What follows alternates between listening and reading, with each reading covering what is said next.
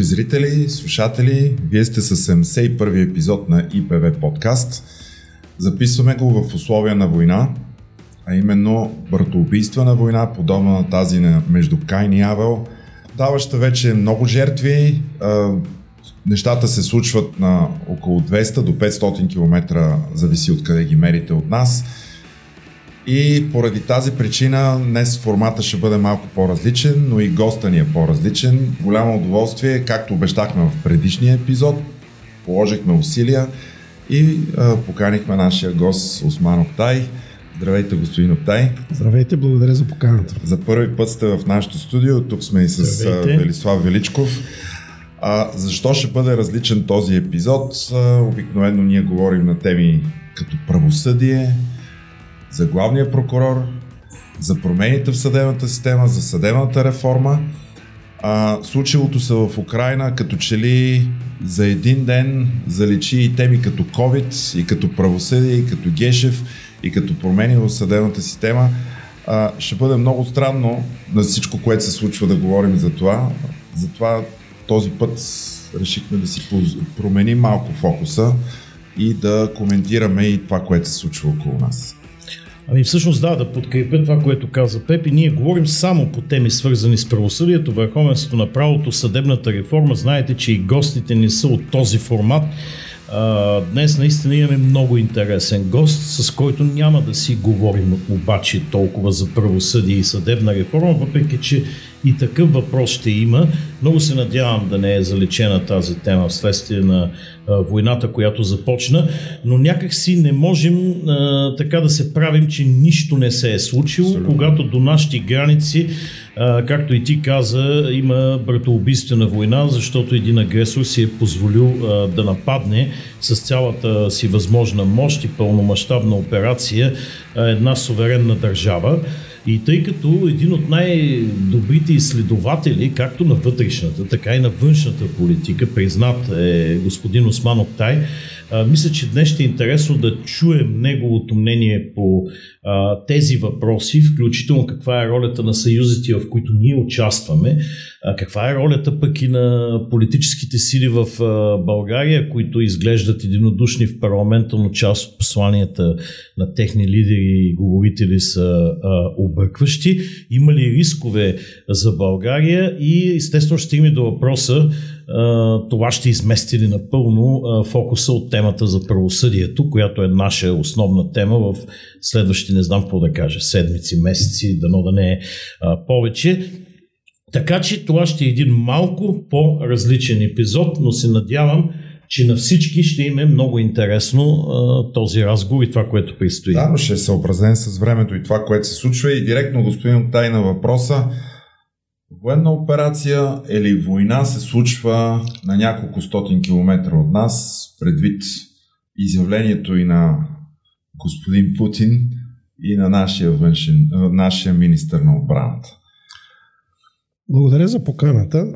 Винаги съм подкрепил вашите усилия, така както много политически събития вътре в страната, така и в околните държави винаги са били интересни за мен, защото само да спомена на вашите зрители и слушатели неща, които съм ги разказвал, да споделя. От 90-та година съм заместник председател на Движението за права и свободи. Отговарях както за организационни и кадровите въпроси, така за изборите, така и за междупартийните взаимоотношения тогава. И това ми даваше възможност още от 90-та година да има много силни комуникации с натовски посланници и първи секретари на натовски държави и винаги говорихме на темата. А, те много се интересуваха след смяна на имената какво ще стане в България около събитията Косово, дали ще има етническа дестабилизация в България и как ще се регулират тези процеси. И затова имах шанса исторически да разговарям с тях. На един от тези въпроси, в които а, имахме срещи с посредник, а, тогавашния доен на натовските посланници в България Ялчин Орал, който е 6 години беше посланник, после външен министр в Турция. Бяхме много близки. А, за Бог да опрости, а, ми организираше тези срещи. И на тези срещи, както колективни, така и по-отделно, аз задавах един въпрос. Защо присъствието на НАТО не присъства в българското политическо пространство, още когато тръгнаха демократичните процеси в България? Тогава чувах а, такива приказки, особено когато разговорите бяха на четири очи с а, а, посланници на НАТО. Като на шега. България сте 6-7 милиона. Един малък европейски град. Територията е важна за нас. Логистиката. За сега обаче не влиза в нашите приоритети. И с това приключваше разговора. И ще напомня на вашите зрители, аз харесвам анализите на Бойко Ноев, близки сме, като каза, че НАТО се въздържаше от силно присъствие България преди да станем членове, защото не искаха да дразнат Русия. Mm-hmm. Така. И днеска, защо правя този увод? Всичко е свързано с правосъдие всичко е свързано с правата на човека и докато няма правосъдие, права на човека, няма демокрация, няма правила на играта. И днеска това, което виждаме, ще има много дълбоки последствия и към света, но ще има много дълбоки последствия към структурата на НАТО и така наречения свободен свят. Защо? Защо започнах а, с а, тези мои разговори с натовските посланици. Днеска тяхното поведение е абсолютно аналогично.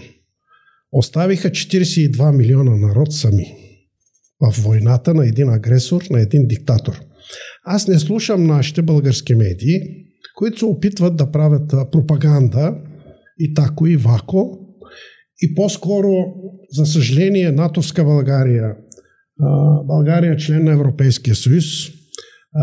Не само министрите, не само парламента, но и в гражданското общество излизат да коментират уж авторитетни коментари, коментатори, в, анализатори в нашите телевизии все още се допускат, възхваляват и търсят всякакъв начин да оправдават убийството на деца, убийството на хора с една агресия. За да бъде разбран,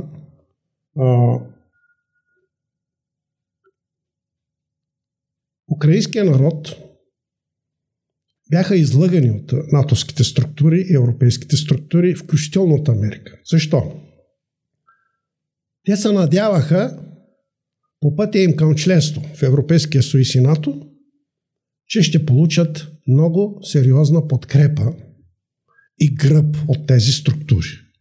Днеска за съжаление, майки плачат, деца бягат заедно с майките и ние гледаме тази драма и нямаме поведение на а, общество солидарно, на приказки солидарност не става. Ние сме минали през тези събития при смяна на имената и знаем какво значи да чакаш помощ. Когато ти нападнат семейство, когато ти нападнат дома и когато си безпомощен и нямаш на кой да разчиташ. Това каза и украинския президент Володимир Зеленски. Така. Оставихте ни напълно сами. Защо? Има два елемента много важни, които ще имат няма значение как ще завърши войната. Путин ще завладее. За съжаление, къде бяха натовските служби, къде бяха американските служби, да не говорим за българските служби, които ги няма.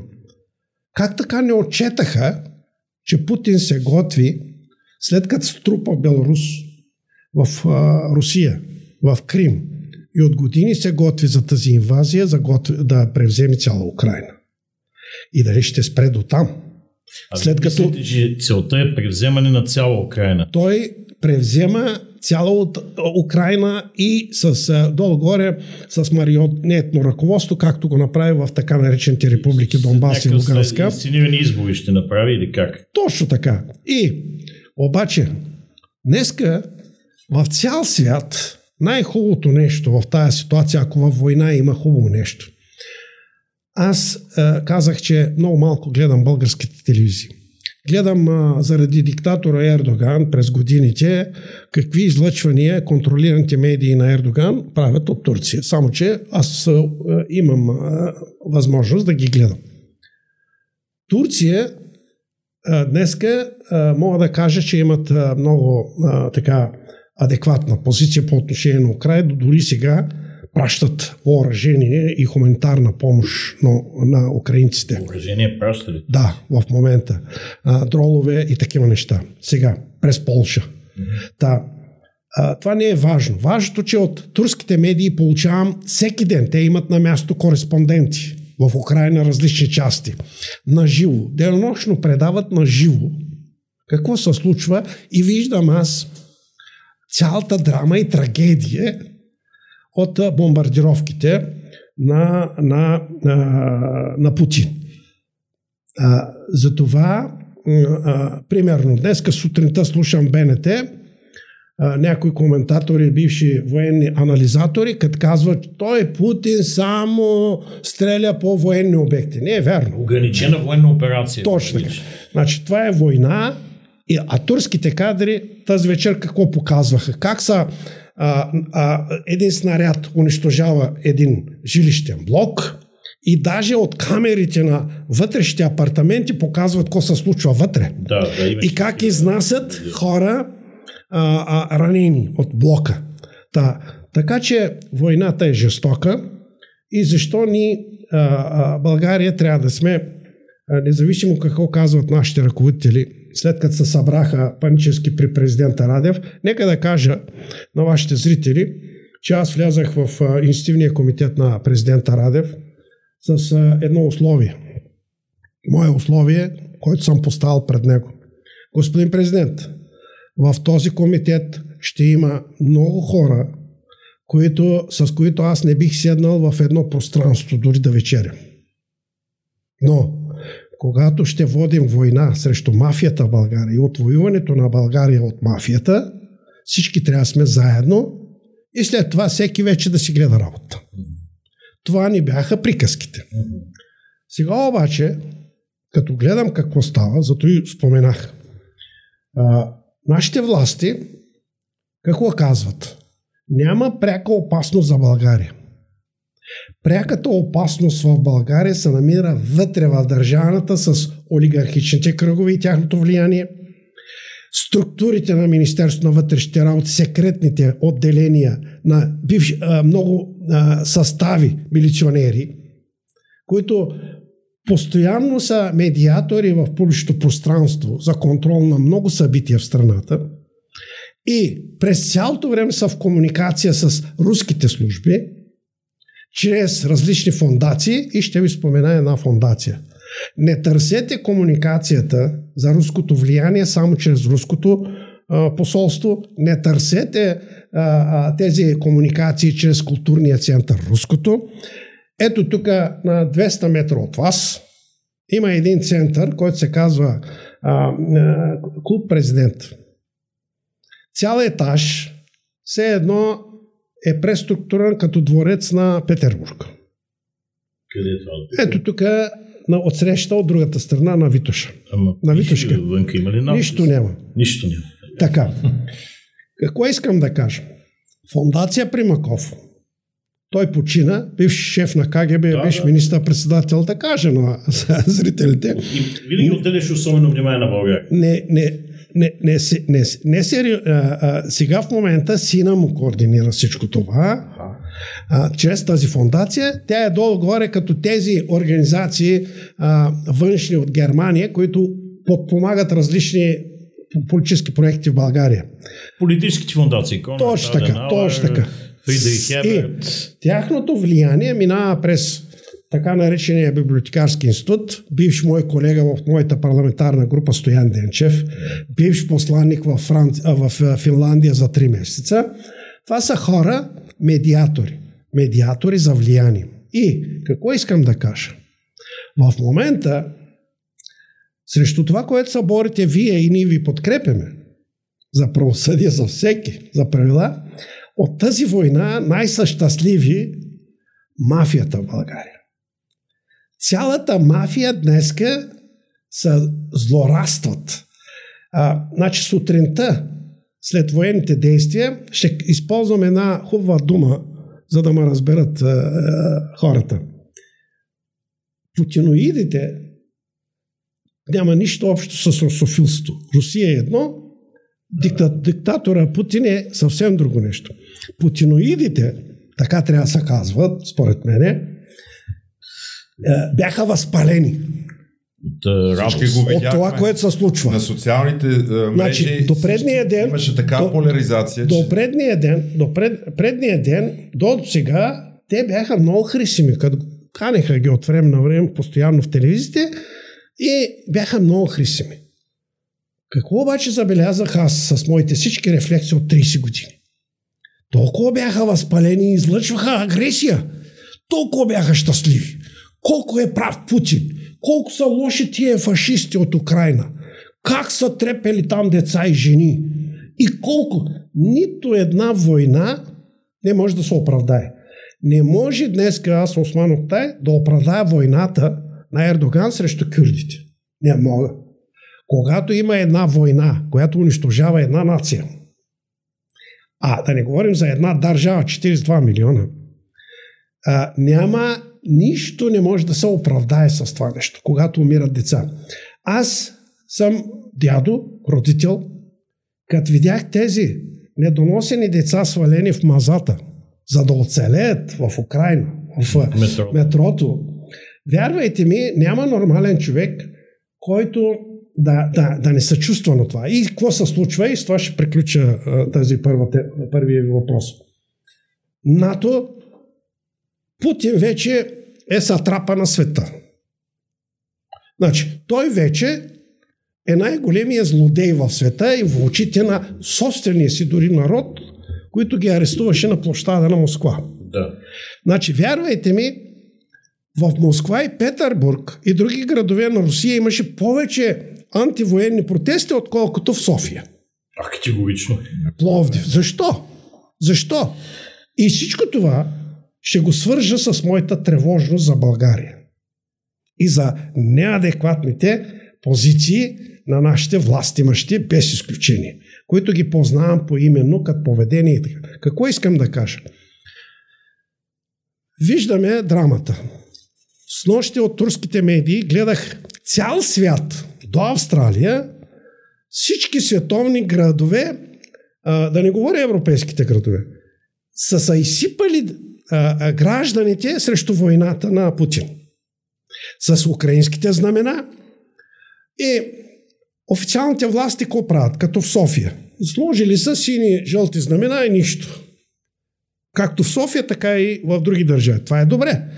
Но, а следващите дни, часове, какво ще видим освен това? Ще се горят руски знамена в цял свят. Ще се гори лика на Путин цял свят. И Путин вече ще стане неприемлив дори за комуникация в цял свят, от който и да е световен лидер. Защо го казвам това? Аз само да кажа, че на 3 март тук само след няколко дни ще се веят руски знамена. В това съм убеден. Така. И, и, а, и с това ще завърша. Това антипутинизма в света и а, бездействието от очакването на целия свят. Първо, че Путин казваха няма, той блафира. Няма да нападне. Да. Това говореха световните лидери, включително да. Байден. След не, това. Не, Байден единствено определяше дати на нападение. Той посочваше дати. Но не казваше до къде ще не стигнат. До къде, да. Това казвам. Разликата е в това. Не, всички бяха уж наясно, че струпването на войски ще преследва автономността на тези две държави, нали, като ги призна две републики там. Uh-huh. И Дон, Дон, Донбас.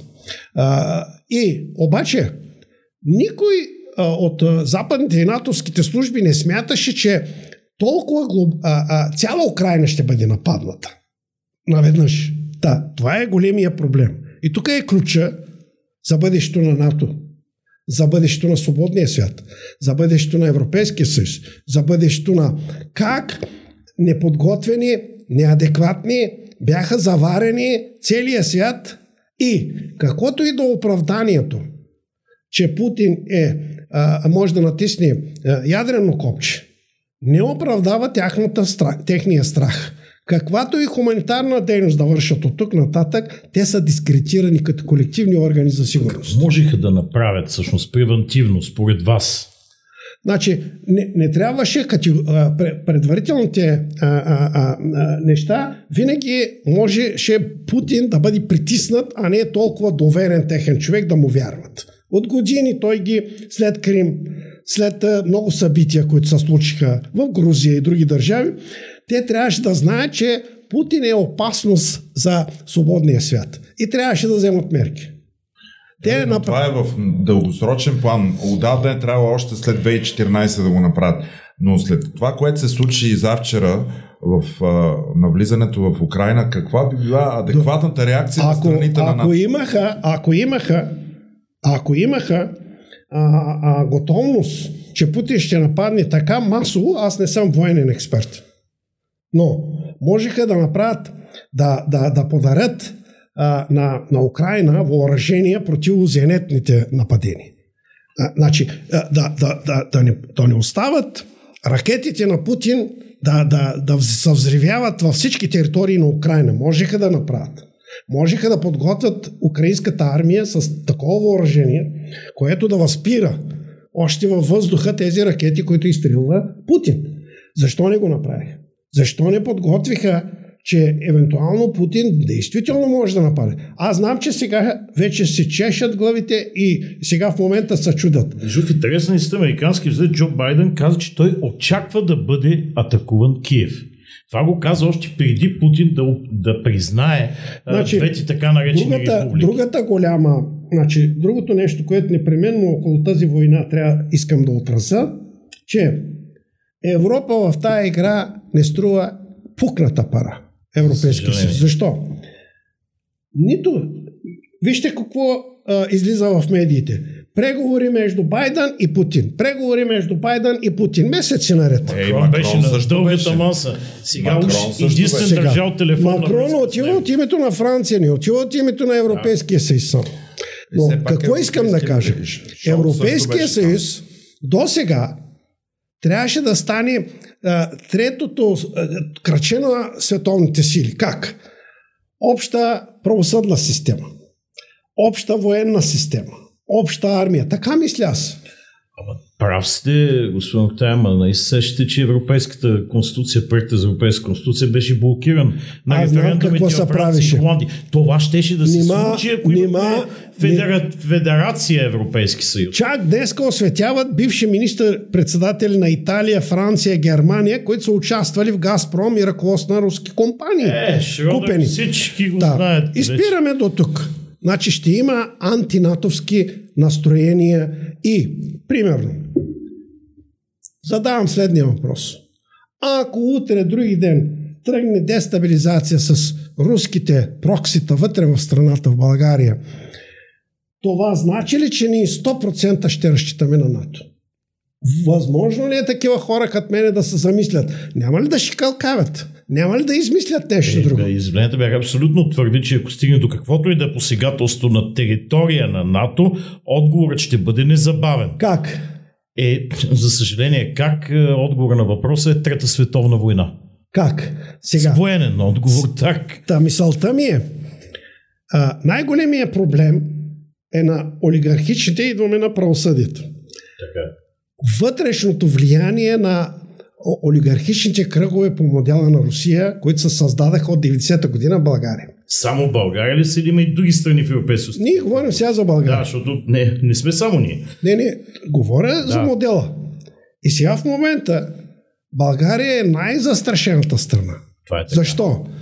Самото шикалкавене в парламента, като Орел Ракиш тук, самото а, некатегорично отношение на нашите власти по отношение на войната. Начинът по който приеха декларацията ли? Да. А, говори злораства Путин и всички руски проксита, те зато и са възпалили. Сега, България е много важна логистика за НАТО, откакто Ердоган започна да ги разочарова Близки изток и така нататък. Черно море става много важна врата за Балканите.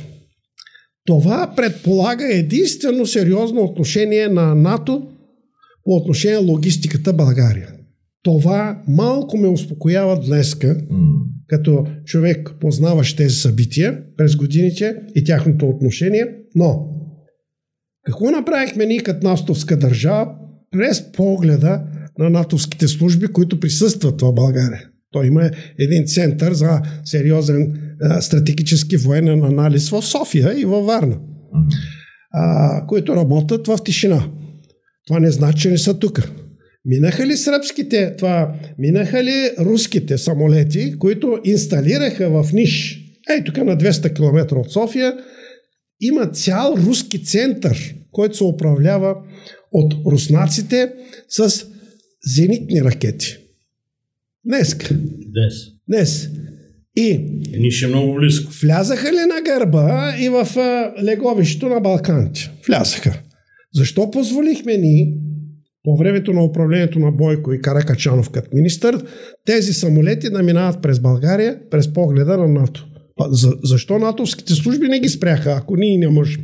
Сега, всичко това а, мен ме тревожи, защото ние ще останем заклещени между Черно море и военните действия на Путин, вътрешните техни а, много сериозни структури, олигархични кръгове, а, политически кръгове, кръгове за влияние, включително хора като Доган, включително като а, хора като Бойко, който строеше турския газопровод безплатно за 3 милиарда на, на Москва. Всичко това, какво искам да кажа?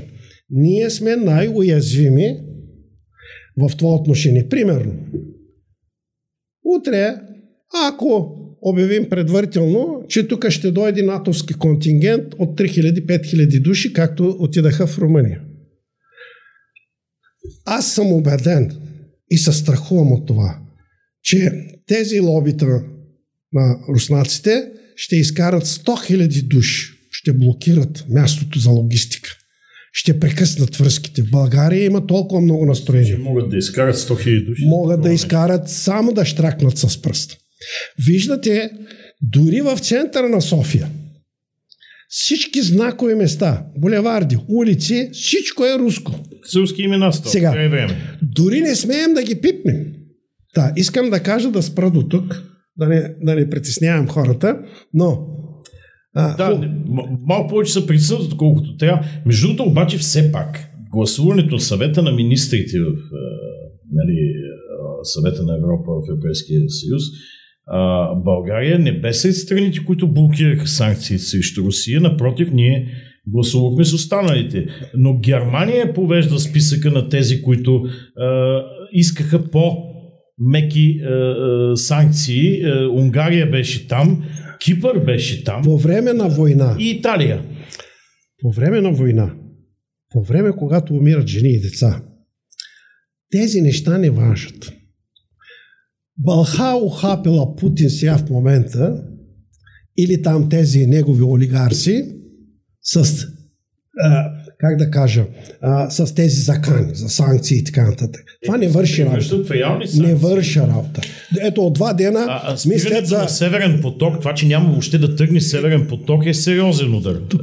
И какъв? Ами, а, а, значи как какъв? Това са приходите, значи, които трябва Евро, да влезат. Европа, европейските държави, цялата економика, защо години наред не взеха мерки да не са зависими и да не бъдат а, поставени на колене. Защо си изоставиха проекта на Това Буко? говоря аз. Това беше голямата с, с това почнах в началото за прекаленото. Те вярваха, че Путин не може да направи такова нещо.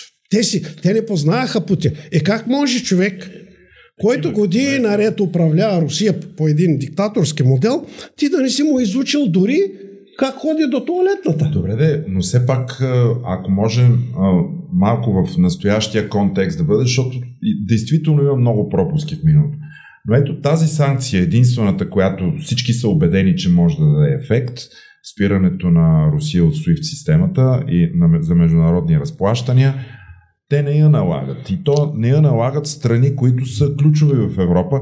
България по-скоро гласува за, но да речем Германия, Италия и Кипър, те са против. Тоест, зависимостите в България спрямо Русия са големи, но се оказва, че има и по-големи зависимости от, от тия които ние имаме а, значи, спрямо Русия. А, а, за да разведря малко, а, войната ще събуди света и ще събуди и техните лидери, че са проспали всичко. Те вече се събудиха рязко. Не са се събудили още. Чудят се как да се измъкнат. Това е друг въпрос, но са будни вече. Да. Ще ви дам един пример накрая. Скоро гледах в една турска телевизия канал нападение в улицата. Един търговец от някакъв магазинер излиза от магазина си, ядосал някой наркоман на 23 години. Наркомана го напада като излиза, 27 пъти го гони из улиците, събаря го, ръга го 27 места и го убива, а хората гледат. Долу-горе това е Украина сега в момента. Разбирате ли? Хората, дори в нашите автобуси, като видят някакво нападение, се отдръпват. Нали? Така е. Сега, ние виждаме един диктатор, хулиган, световен агресор. И ние какво казваме? Ние сега в момента ще гледаме да си приберем хората, ще отворим границите и ще спасяваме украинците. Ти си ги оставил в а, ръцете на палача. Сега, защо говоря толкова категорично? Защото те знаят, че България е уязвима. Аз знам, че България е уязвима. И още по-уязвима ставаме ние, когато почваме да шикалкаем. Това се опитвам да кажа. В последните дни е, шикалкавенето се замени от една по-твърда позиция. Аз тук искам на камерата да покажа Русия 24. Това е истинският канал на голямата пропаганда, заедно с Russia Today нали, в Русия. списък на списък недружествених Русии стран. Списък на неприятелските страни в Русия. Е, не знам дали се вижда. Започва с Съединените щати продължава с Полша, Чехия, Литва, Латвия, но тук се намира и България, вече в този списък. А, веднага се вижда отсъствието на Германия, Италия и Франция от този списък по руския държавен канал. Защо сега се оказва, че ние сме по-големи неприятели от Германия, Румъния липсва в този списък и значи, Франция. Това са, това са а, излъчвани от официалните такива медии неща, за да дестабилизират Европа, да, да, да, да дестабилизират и България. Посочвайки България в този списък, казват на българите, скачайте срещу Властта. Активирайте вашите руски проксита в този смисъл. Та, мисълта ми е, защо не посочват Германия, защо не посочват Италия, защото те на тях разчитат, не на нас. За да Франция бъдат, не да, посочват, за, за, Румъния не посочват. Да, да, за, защото а, всичко това всичко това а, а, са вече а, част от а, пропагандната война и а, дори, че сме в този списък, не ме мене не ме успокоя. Не, между това, е, това е списъка на най-близките бивши, са, изключая САЩ и Австралия и Великобритания, значи, са най-близките бивши съветски републики. Последните а, години, една-две години, и сега като номинира ДПС Пеевски в а, листите и седи на първия ред, след а, осветяването му от а, а, закона Магницки, а, демонстрацията с неговото присъствие на първия ред а, и присъствието на самия Доган като физическо лице в активите на ТЕЦ Варна и прехвърлянето на към тези активи огромни задължения от различни други проекти, на които става Доган две трети собственик. Защо споменавам това нещо? Мене ме тревожат тези зависимости къс смисъл. Днеска вие се борите за правосъдна система срещу мафията. Мафията започва да заиграва чрез Доган с етническата карта.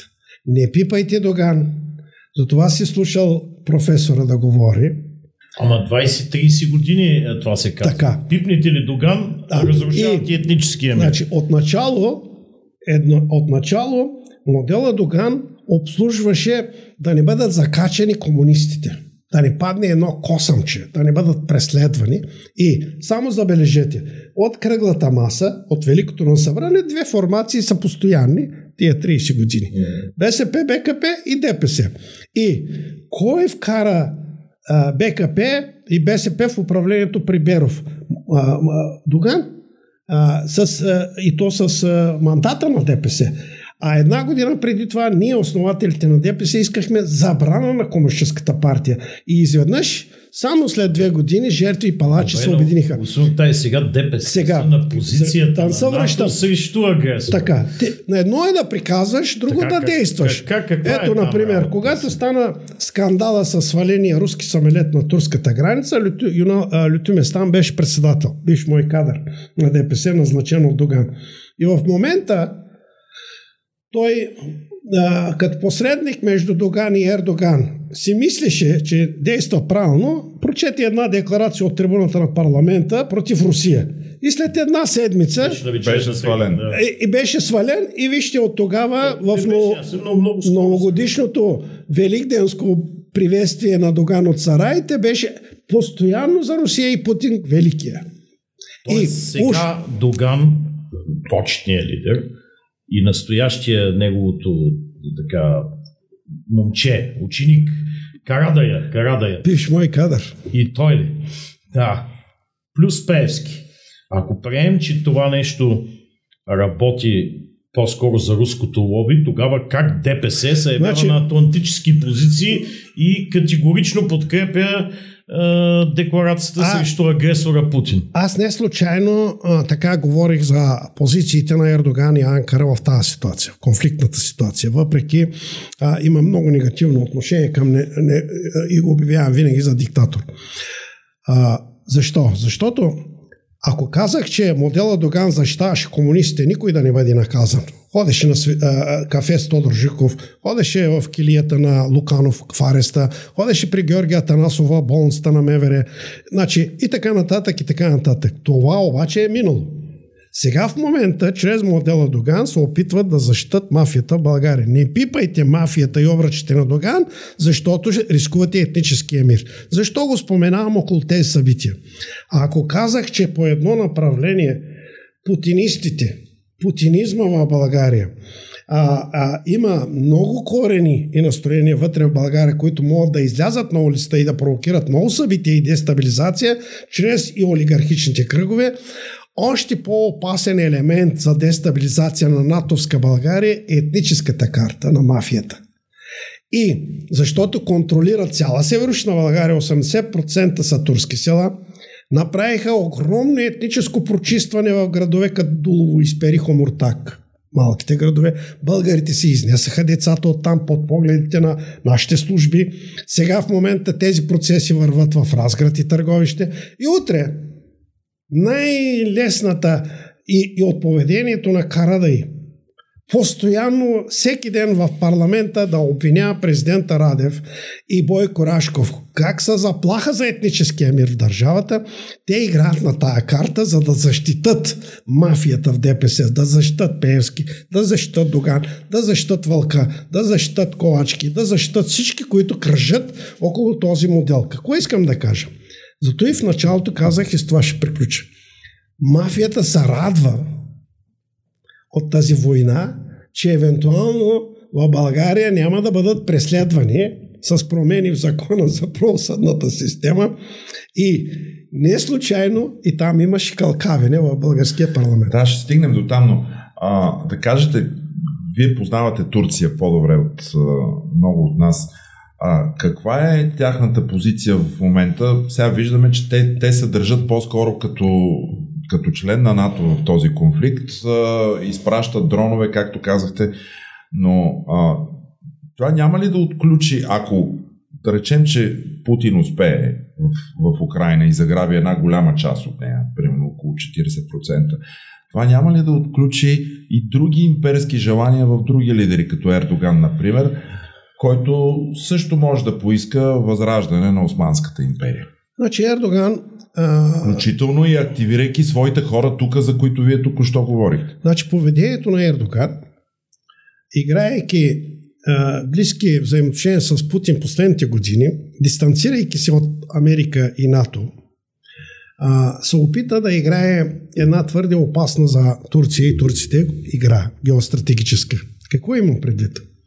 Значи, нека да припомня, че в центъра на София беше убит турския, това руския посланник. По-късно, по време на мероприятия. Второ, беше свален самолета на границата, за което споменахме преди малко, руския самолет. И сега ще припомня тогава изказването на военния министр на Путин, че може да изравнат Турция за едно денонощие и да се превър... да превърнат в пустиня. Това бяха онези събития. След това, изведнъж, те намериха общ език. Обаче този общ език днеска нищо не значи. Защо? Не случайно казах, че Путин, това Ердоган сега в момента, а, заема а, позицията, осъжда агресията като война mm-hmm. и казва, че а, ще говори с Путин да спре войната, спре а, унищожаването на жени и деца, че войната е лошо нещо и ще помага на украинския народ. Обаче в съзнанието на а, диктатора Ердоган в момента се върти. Не случайно, още първия ден след агресията, Путин каза нещо, на което отговори Ердоган. Той каза, имах разговор с а, Алиев на Азербайджан. Да. Този конфликт казва, няма да разширяваме и няма да засегнат други държави, каза Путин. Защо го казва? Когато някой диктатор каже това нещо, очаква и това да стане. Точно. Второ, на неговото а, послание веднага Ердоган съобщиха по турските телевизии, че провел спешен телефонен разговор с Алиев. Защо? В, в, за Анкара Алиев и Баку, Азербайджан, са столицата на така наречените турски републики, съветски бивши. Казахстан, а, Узбекистан, всичките, те ги наричат турски републики. Там е много силно влиянието на Ердоган. Независимо, че хората, които управляват тези държави, са бивши членове на КПСС, КП, нали, на а, службите на руснаците, в момента в съгласие с Путин, Ердоган економически влизаше в тези държави и инвестираше много огромни средства.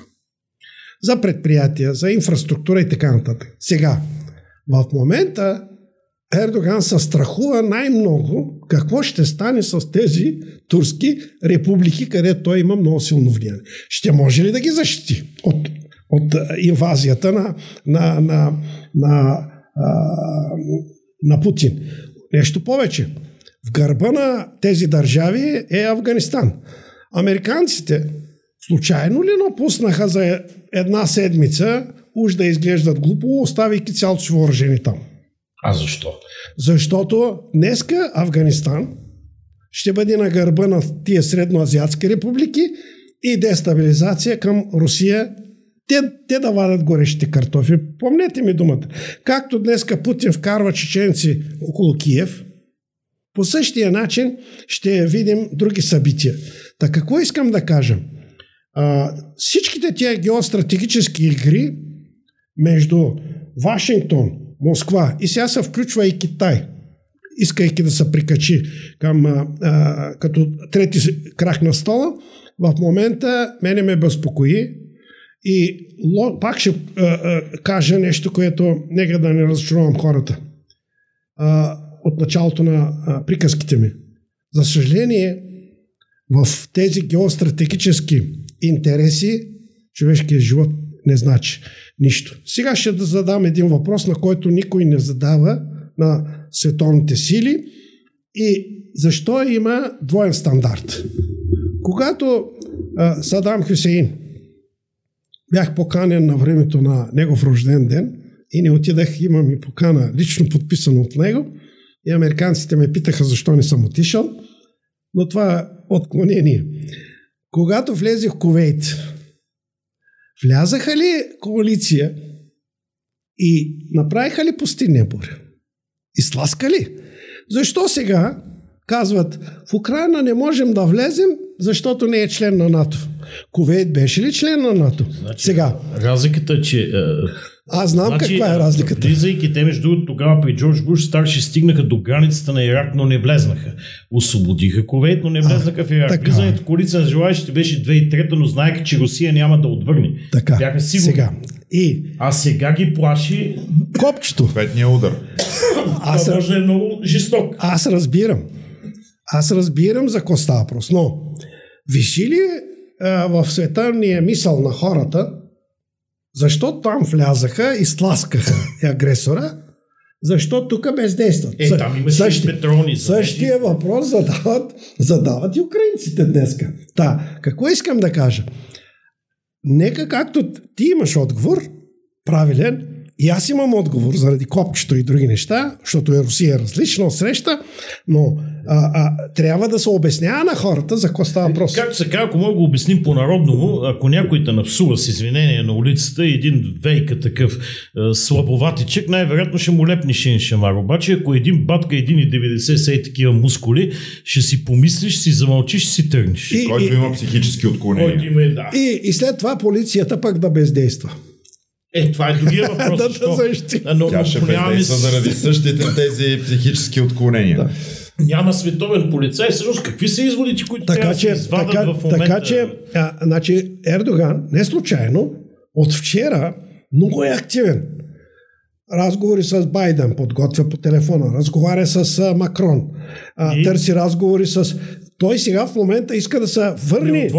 А, да, иска да се върне и, и, и даже предлага, евентуално би ли могъл да бъде посредник между Зеленски и Путин и, mm-hmm. и, и натовските държави за... А той можеше, имаше една много важна роля, която може да изпълни. Споразумението от Монтреал, затварянето на пролевите в Босфора, онези руски кораби, които дойдоха на Кубс да отидат на Азовско море и да а, застанат там пред а, а, украински брегове, там ще е всъщност важният град е Мариупол, можеха да бъдат спрени, защото има клауза, че не може да се използват за военни действия, а Турция дава изрично разрешение за преминаването им. Той не знаеше ли Ердоган за какво отиват аз тия очаквах, значи, за да не влизаме в широки детайли, аз очаквах по-остра реакция от Анкара и Ердоган, когато а, завладяха, Путин завладя Крим.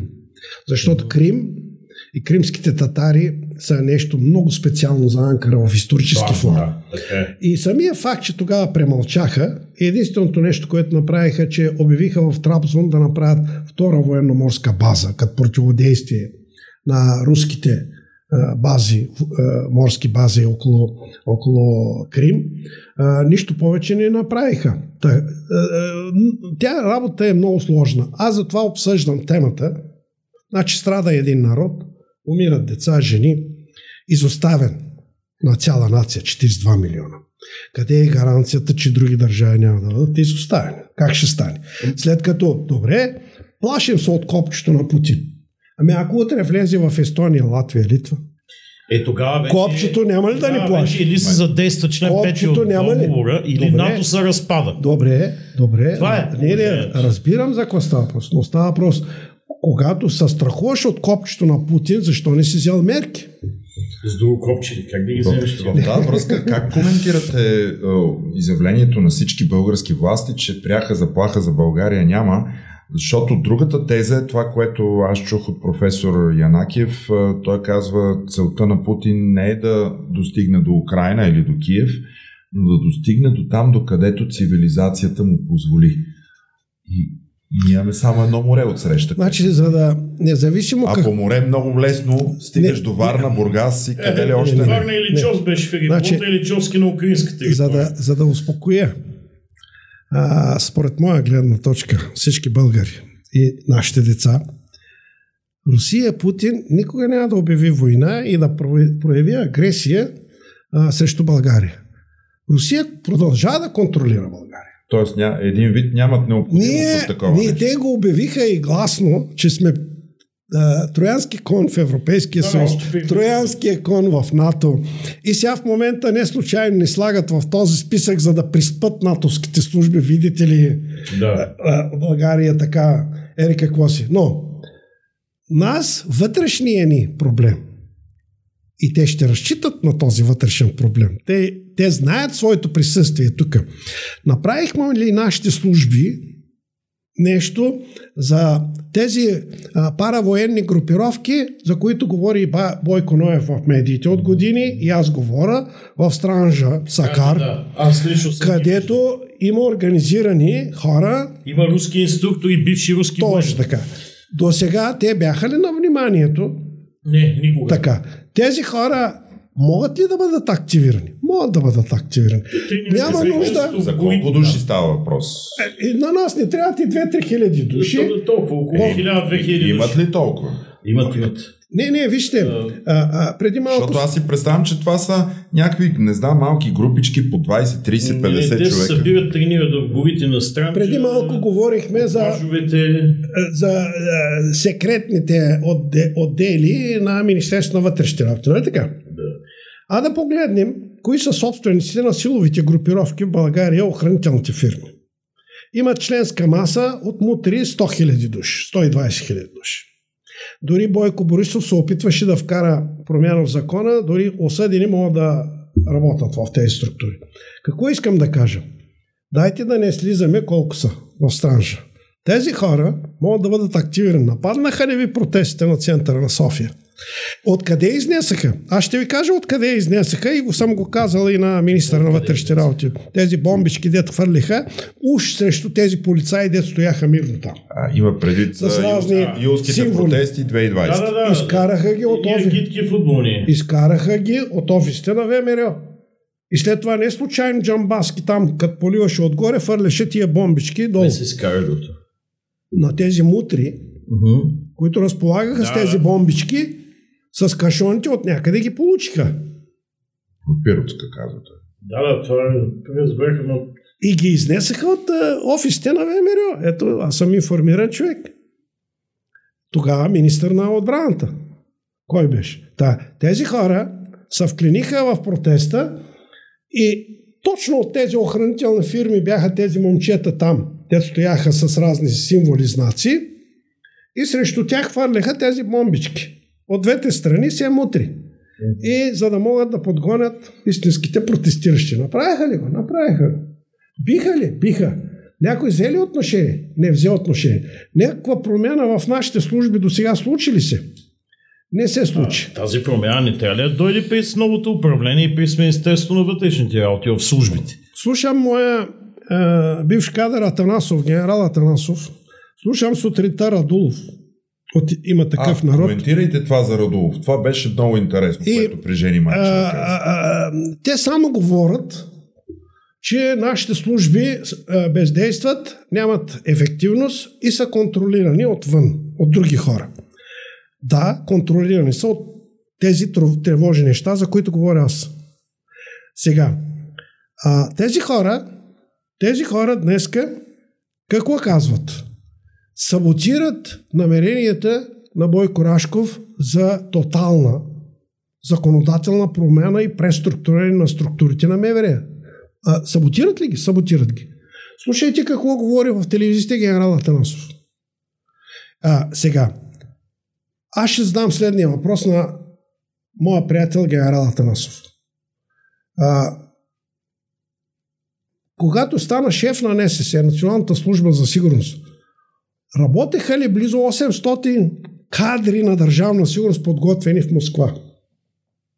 Тези кадри днес, от неговото време, станаха ли висши началници в службите? Днеска тези хора са на ключови места в ДАНС. Той ги е заварил. Той ги е заварил. Те бяха те младши минали, офицери. Те са минали кариерно развитие и са стигнали да, до шефове да. на Същото стана и с Министерството на вътрешните работи. Когато стана Бойко Борисов главен секретар, преди 20 години, той подмени целият състав с младежки кадри, млад, млади хора. Така. След 20 години те са висши офицери сега. И когато днеска трябва да направи министър на вътрешни работи, който и да е, дори тебе да те сложат, ти трябва да вземеш от системата, защото законът ти казва, че трябва да има служба 12 години, 15 години в съответния сектор. Да, щеш, не щеш, вземаш човека, който е утвърден през тия 20 години. Така ли е? Така е.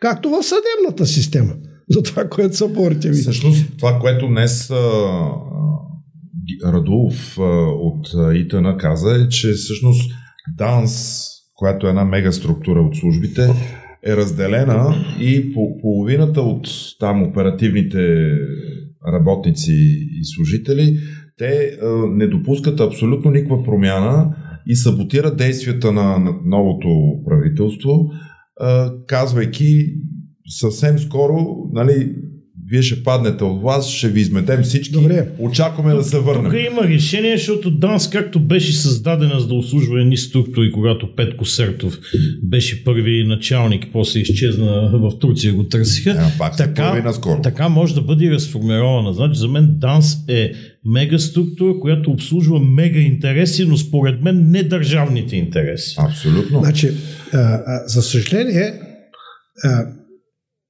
ще го кажа много категорично. В България 2001 година, когато аз си фърлих оставката, независимо, че бях много силни позиции, а, тогава а, обявих за първи път Симеон, който го докараха, с подготовка от 1997 година, когато оглави проекта като патрон на Обединение за национално спасение.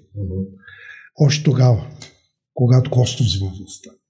И 2001 година, като дойде, той нямаше разгърната структура за управление, членска маса и кадри. Тогава аз си фърлих оставката, като обвиних Доган, Илия Павлов и другите, че изграждат държава на мафията.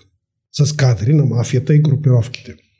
И тогава хора като професор Герджиков, Огнян Герджиков, хора като академик Сендов, Бог да опрости, ми казваха, че съм политически хулиган, защото обиждам монарха. Обиждам. И аз казвах какъв монарх, който е абдикирал от монархията и се клел... републиканската Сега, аз имам изказвания тогава а, от парламента, от медиите. Защо го споменавам това нещо? 20 години ние имаме превзета държава във всички сектори. Съдебна система, милиционерска държава, полицейска държава. Мафията се качи и овладя всичко. През селото, за които феодалите, които говори сегашния Бойко Рашков, като стана убийството в едно село скоро, там местните тартори, такива феодали има във всяка община, които организират абсолютно а, следната структура.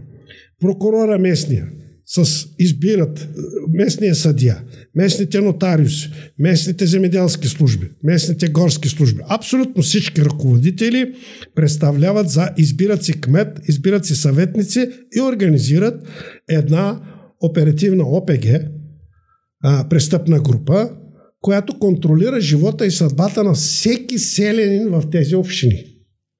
Това е 20 години. Там и да те прибият и убийства да стане, винаги ще оправдаят. И около тях винаги има някакъв местен феодал, който финансира всичко това. Е, все Антон, точно това се така, случило. Какво искам да кажа? Ние от, от малката община през селата, по модела на групировките, през областите до центъра имахме превзета държава, имаме. Сега, днеска какво казвам аз? И ще го кажа и при вас. Продължаваме промяната като политическа формация обра енергията на протестната вълна от 20-та година. Първо ги разочарова Слави Трифонов да. и беше пометен, като ги разочарова. Днеска казвам следното. Аз в, а, с моя горчив опит не вярвам на личности и хора в тази пробита завладяна държава във всички сектори. Аз на какво вярвам? Аз вярвам 20-та година младежите за първи път, не заинтересовани от това, което се случва в България, се събудиха за бъдещето на родителите си и децата си. И това се превърна в една мощна енергия, която подкрепя и вас. Тези хора само след три месеца, като видяха, че Слави и Демократична България ги разочарова, ги уметаха. 40 мандата загуби Слави, Демократична България загуби половината. Даже сега на президентските избори и парламентарните последните, такива много сериозни демократи в София, които познавам, тъмно сини костовисти се чудеха за Лозанов ли да гласуват, за Демократична България ли да гласуват или за Продължаваме промяната. Днеска Продължаваме промяната са заложници не толкова на мафията на Доган и на, на, на ГЕРБ, защото те колкото ги атакуват, те още повече ще наберат сила в публичното пространство, политическото. Аз съм много добър анализатор в тези а, а, за, за тези неща. Но най-големият проблем на продължаваме промяната са коалиционните партньори, особено позитално БСП и има такъв народ. Те ще саботират всеки опит и за съдебна реформа, и за полицейска реформа, затова дадах тези примери в поведението на Атанасов и Радулов. Какво имам предвид аз? Познавам и Радулов, познавам и Атанасов. За съжаление, тези хора нямат държавническо, национално, народно зазнаме мислене. Тези хора са толкова дребни хора, че те до вчера искаха да стават министри на вътрешните работи. Разбирате ли какво И Атанасов, като не е станал на министр, министър на вътрешните работи, търси косури на този министр. Разбирате ли ме какво казвам? Жалко, но е така. Познавам ги тези хора. Радулов беше ли номиниран? Беше. А, Радулов стана ли голям началник? Не стана. Дори не стана шеф на комисията по национално Затова говорят с обида. Разбирате ли ме какво казвам? Е, Познавам поведението на нашите политици.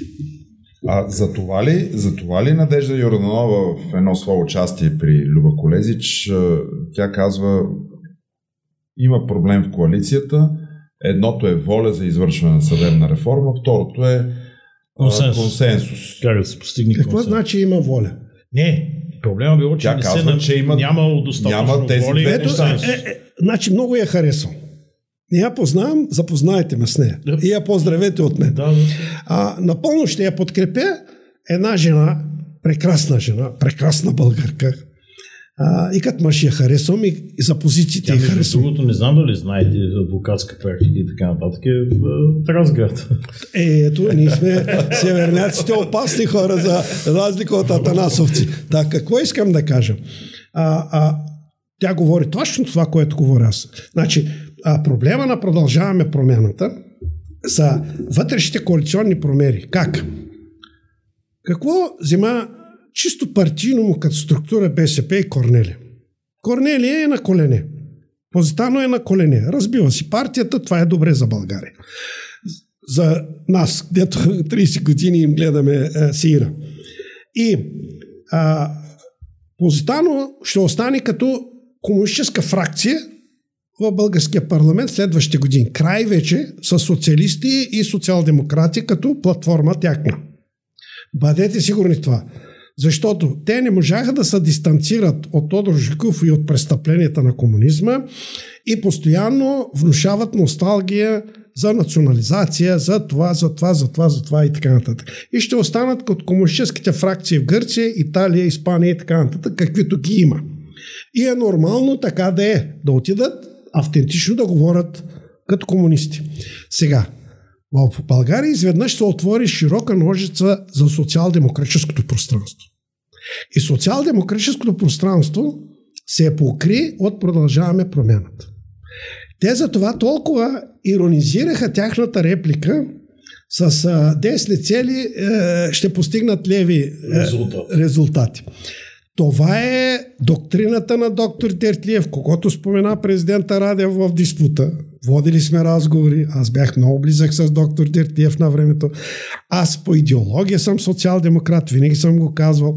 Първото обединение след решението за разпускане на ДПС направих обединение социал-демократи, ще го видите в Уикипедия, в моите а, истории.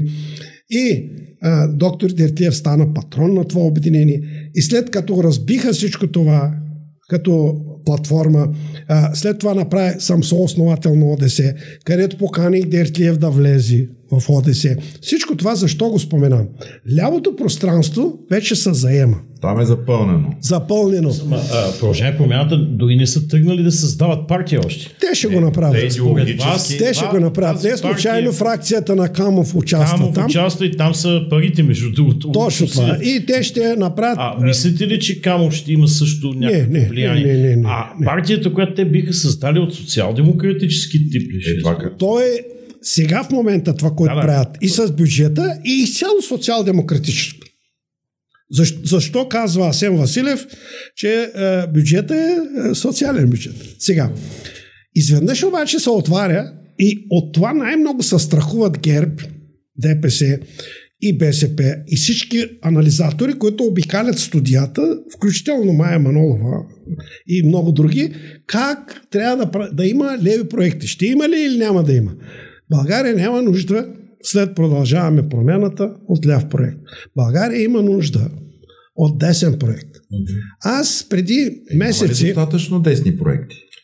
Къде има десни проекти? След идването на царя, вече ние партийни проекти нямаме в България.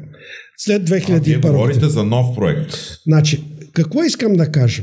В момента, това, което видях аз на изборите, последните президентски и парламентарни, най-върлите демократи софиянци се чудеха преди малко, казах, за кого да гласуват. За Радев ли, за Лозан Панов ли, кандидата на Демократична България. Даже тогава, аз като симпатизант... Беше подкрепен от Демократична България, ние така и, бяхме инициатори така, на неговото избиране. Аз още тогава в медиите и при Веселин Дремджиев казах следното. Най-добре е Демократична България да работят само за парламентарните избори и да оставят техните избиратели по съвест да гласуват, без да подкрепят когото и да е било. И ще спечелят, казах повече от това. Правил съм много избори и знам за какво става въпрос. Изборите в България са емоция, а не идеология. Сега, когато номинираха за, а, в публичното пространство, започна да се спомена името на Петър Стоянов, че е възможен кандидат на ГЕРБ, аз тогава имам едно интервю много остро. Аз работих с Петър Стоянов, като беше заместник председател на СДС по времето на Костов. Работех за неговата номинация – за кандидат-президент на първичните избори с Желю Желев. 96-та година, 1 юни. След това работих в цяла България, обикалях с Иван Костов от Хаджи Димов до Доран Колак за неговата кампания. Доган и другите, Стефан Саов и другите бяха за Желев и затова работех много силно за Петър Стоянов и той го знае това. След това аз бях изключен от ДПС на 16 октомври 2001 година, когато стана моя челен сблъсък за Доган, който агитираше за Ренета Инджова и след това за Георги Парланов, а ние агитирахме основателите за Петър Стоянов за втори мандат. Така, въпреки това, споменавам а, тези неща, имах право да реагирам. И излязах в публичното пространство и казах, господин президент, не мълчете, Изключил си телефона. Излезте, кажете, ще приемете ли номинацията или няма да приемете? Стига сте мълчали. Или, така както продадахте емблемата ти и брат ти на СДС, на ГЕРБ, за да ги легитимирате тази мафиотска организация за дясна формация, сега в момента искате да си попълните банковите сметки в Швейцария. Имам изявление в медиите. И това, не само аз, и други реакции, го принудиха да излезе и да каже следното. Никой някой ми е поканил, нито съм се предложил. Аз отново имах реакция. Викам, предлагат на леки жени и се предлагат леки жени. Кажи за какво става въпрос. И тогава той, той излезе в медиите и се извини на всички, с които е работил и ги разочаровал. Защо давам този пример? Това, че Румен Христов, познавам го от времето, когато стана Румен Христов, настоящия председател да, на СДС, което е в коалиция с ГЕРБ. Така. Да уточним. И когато стана министър на земеделието като лоби на тимаджиите, и направиха всички земеделски структури през мандрите и фермите, клан, кланниците на, на Северочна България, откъдето съм и аз. А, всъщност, това са хората, които продадаха емблемата на СДС на мафията на ГЕРБ, защото ГЕРБ имаха как да се легитимират, че са дясна партия? Беше останал вече само емблема. Седе така. Отдавна го нямаше. Това казвам. Продадаха емблемата. Емблема, ЦСК, да, като да. ЦСК, дето му остана една емблема и спори. Продадаха емблемата. И преди един месец, покрай оставките на Атанасов и покрай оставките на, а, на, на да, България, Христо Иванов, Христо Иванов а, не познавам Зелената партия, а, аз в медиите винаги казвах следното. Подкрепям демократична България, преди продължаваме промената, въпреки лидерите, казвах. Винаги съм го подчертал това нещо, защото ги познавам и двамата. Какво искам да кажа? Подал си оставката, бъди мъж до край. Имаш млади хора, служи млада енергия. А те какво направиха? Окупираха си партията. Аз не съм много убеден, и... че имам млади хора готови за значи, и в двете партии. Вярвай ми, но... вярвай, вярвай ми, по време на протестите е, е, е, съжалявам, че ще го кажа по този начин. Много млади хора, които участваха в протестите и са част от техните структури, които комуникираха с нашите деца на ДПС, основателите, които нямат нищо общо с мафията на Доган градовете, постоянно ми докладваха и ми водеха тези младежи за разговори с мен в Мол България. Моловете станаха интересни за преговори.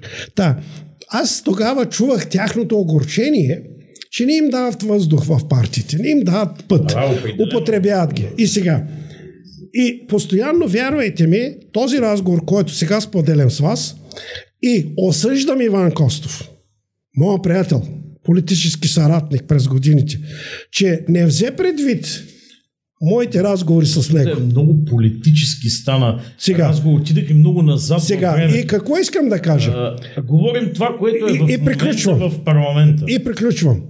И затова са орел рак и штука.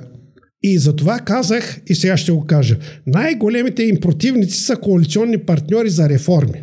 На продължаваме промяната. И в тази ситуация. И в тази ситуация продължаваме промяната. В тази сложна ситуация, която оне ден като декларацията а, гласуваха и БСП се въздържа за санкциите, аз съм убеден днеска, че на есен ако няма други дестабилизиращи фактори покрай тия военни действия в България, ние ще отидем на пресрочни избори, предизвикани от продължаваме промената. Сега, предизвикани от продължаваме промената, това е важно. И тук е, идва този въпрос, за който анонсирахме в самото начало. Сега, тази ситуация на война в Украина – тази ситуация на Европейски съюз, който ще се занимава явно само с тази тема в близките месеци, т.е. европейския натиск върху нас за реформи ще отслабне. От нас ще се търси друг тип лоялност в момента. Това може ли да се използва като кос или като оправдание за забавене и неслучване на обещаната съдебна реформа и възможно ли е не само стопиращите фактори в коалицията, не само има такъв народ или БСП, но и самите продължаваме промяна, така че в момента има много по-важна тема и ще изчакаме довършване на мандатите на Висшия съдебен съвет. Няма да се занимаваме с смяната му и с смяната на главния прокурор, защото по-важна тема е, е дестабилизираната обстановка значи, около нас. А... Само да напомна, ако си спомняте съвсем наскоро, а, миналата година беше, Гешев задържаха там руски шпиони, повдигнаха им се обвинения значи, и така нататък. Той се изявяваше като много значи, силно антируски такъв играч. Когато а, възпалена цялата ни държава, покрай всичко това, което говорихме до сега, военните действия, независимо, че олигархичните кръгове протриват ръце и се радват, че евентуално могат да избегнат а, тези санкции от промените на закона, аз е, и от колебливото поведение на българските власти около тия събития, аз е, а, а, смятам и урока, който получи НАТО, че изоставиха Украина и че вече виждат на среща си какъв луд човек диктатор имат, ще вземат всички мерки, включително за Балканите. Защото най-уязвимото място за световните събития в бъдеще е през вратата България – към Сърбия и Балканите. Uh-huh. И това ще даде шанс, независимо, че много българи няма да харесат това, което казвам, няма значение нашите власти как ще калкавят, тук ще дойдат много сериозни натовски структури на черноморската граница, военни кораби, подводници. И ще направят всичко възможно, не случайно напоследък постоянно се споменава България, и това вече ще доведе до изчистването на всички тези мафиотски структури да не дестабилизират тила на тези войски, които ще дойдат в България. според вас съдебната реформа изведнъж ще се яви стратегически важна, Точно да така. могат да изчистят влиянието на мафиотските структури през правосъдната система и не разследваните олигарси, част които са лице на съвременното ДПС, най-после да попаднат в обсига на прокуратурата Това е единия вариант. Обаче това, което казвам аз, аз знам, че го знаят и тези лобита и мафиотите. И затова казвам, И от миналата година казвам, че така както винаги зад колисието и мафията са подменяли своите посредници във всички области и политически, как свалиха Ахмет от сцената с газов пистолет и го скриха някъде и го охранят. Кара да я стана лидер. Така, ли го назначиха. Но мисълта ми е, по същия начин те свалиха Цацаров сега. Те ли го свалиха? Те го свалиха. Защо? Това е Защото интересно. евентуално да изпреварят, да сложат техен човек, за да не бъдат преследвани. Къде Второ, да техен човек? На компи. На, компи. Е, нали, обаче закона ще преструктурира компи. След, ще преструктурира и като преструктура те се готвеха да сложат техния подходящ човек като Лозан Панов, пример. Пример. Приемлив. Ама той трябва да е избран от парламент. Разбира се, винаги. А затова казвам, че имат силни лобита вътре. След това, очаквам до май месец, и го казах и есента, същите тези хора, дразнителя Гешев вече, uh-huh те да го сменят. И да, да дадат знак, под техен кълъп. Техен кълъп. Да Но от сегашния състав От сегашния състав. Е, е, те и тогава да кажат на НАТО, на Брюксел и на всички ето, нас, да. ето Ама... виждате ли, това са ходове за да не бъдат преследвани. Така, разбира, но, но тук идва ключовата роля на продължаване промяната да не го позволят. Аз да не го позволят, трябва да сменят Висшия съдебен съвет преди да значи, смяната значи, на Гешев. Голямата грешка на продължаваме промяната, за разлика от НДСВ и Царя, когато дойдоха 2001 година, има известен нюанс разлика. Те изведнъж, два месеца преди изборите, заявиха желание за участие нали, с коалиция. Това единствено те разчитаха на своите кадри от университета, за регионални координатори. И тези координатори на кого са подвластни? Как кадруваха? Какво направиха? Ние не знаем. И изведнъж отново в България управляват, няма значение а, колко вярваме на Кирил Петков и на Асен Василев. Обаче те контролират ли поведението на всички тези хора? Ние получаваме много информация по места. Аз имам много структури и кадри за тия 30 години, които постоянно ми докладват какво се случва в регионите, как се възстановяват определени кадри, как се вмъкват а, през Да, в Варна е много интересна смяната на областни управител. Какво искам да кажа? Те за това трябва да направят, да регистрират собствена партия и да се подготвят за едни пресрочни избори, те... вече с вече изчистени, проверени кадри. Те не вървят в момента към регистрация на партията, те наистина са затрупани от проблеми. Виждам, че определено не се занимават с тази работа. Ако ви предвиждате предсрочни избори на есен, те нямат време значи, да направят това с партията не, и да отидат на избори. Не съм, не съм съгласен с това. Тяхното поведение, техните действия, вижте, ще го кажа много грубо и няма се хареса на българската публика в мнозинството.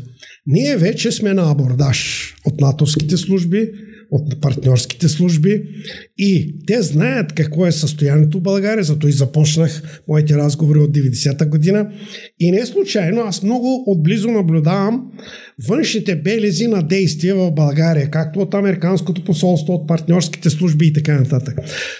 Самия факт, че те се страхуват от България и нямат доверие, са ни взели на абордаж да контролират. Не случайно Байден спомена две имена. Когато Байден ти спомене името, та натоварва с отговорност. Кирил Петков и Румен Радев. Разбирате ли ме?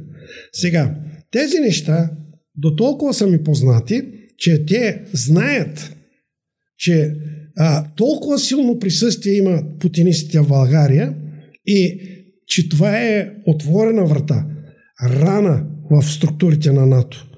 И, и, и трябва да затворят тази врата. Трябва да направят така, че да разтворят. И да няма в гърба им. Те знаят какво има в ниш. Те знаят какво става в Сърбия.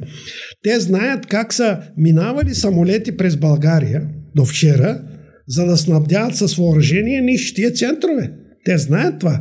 И аз за това казвам, защо са го допуснали.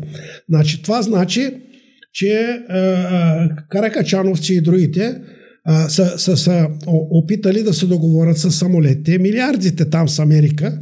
Не, че това е важно за тях, но става въпрос, че те са ги залъгвали а, с а, и газопровода, и с тези неща.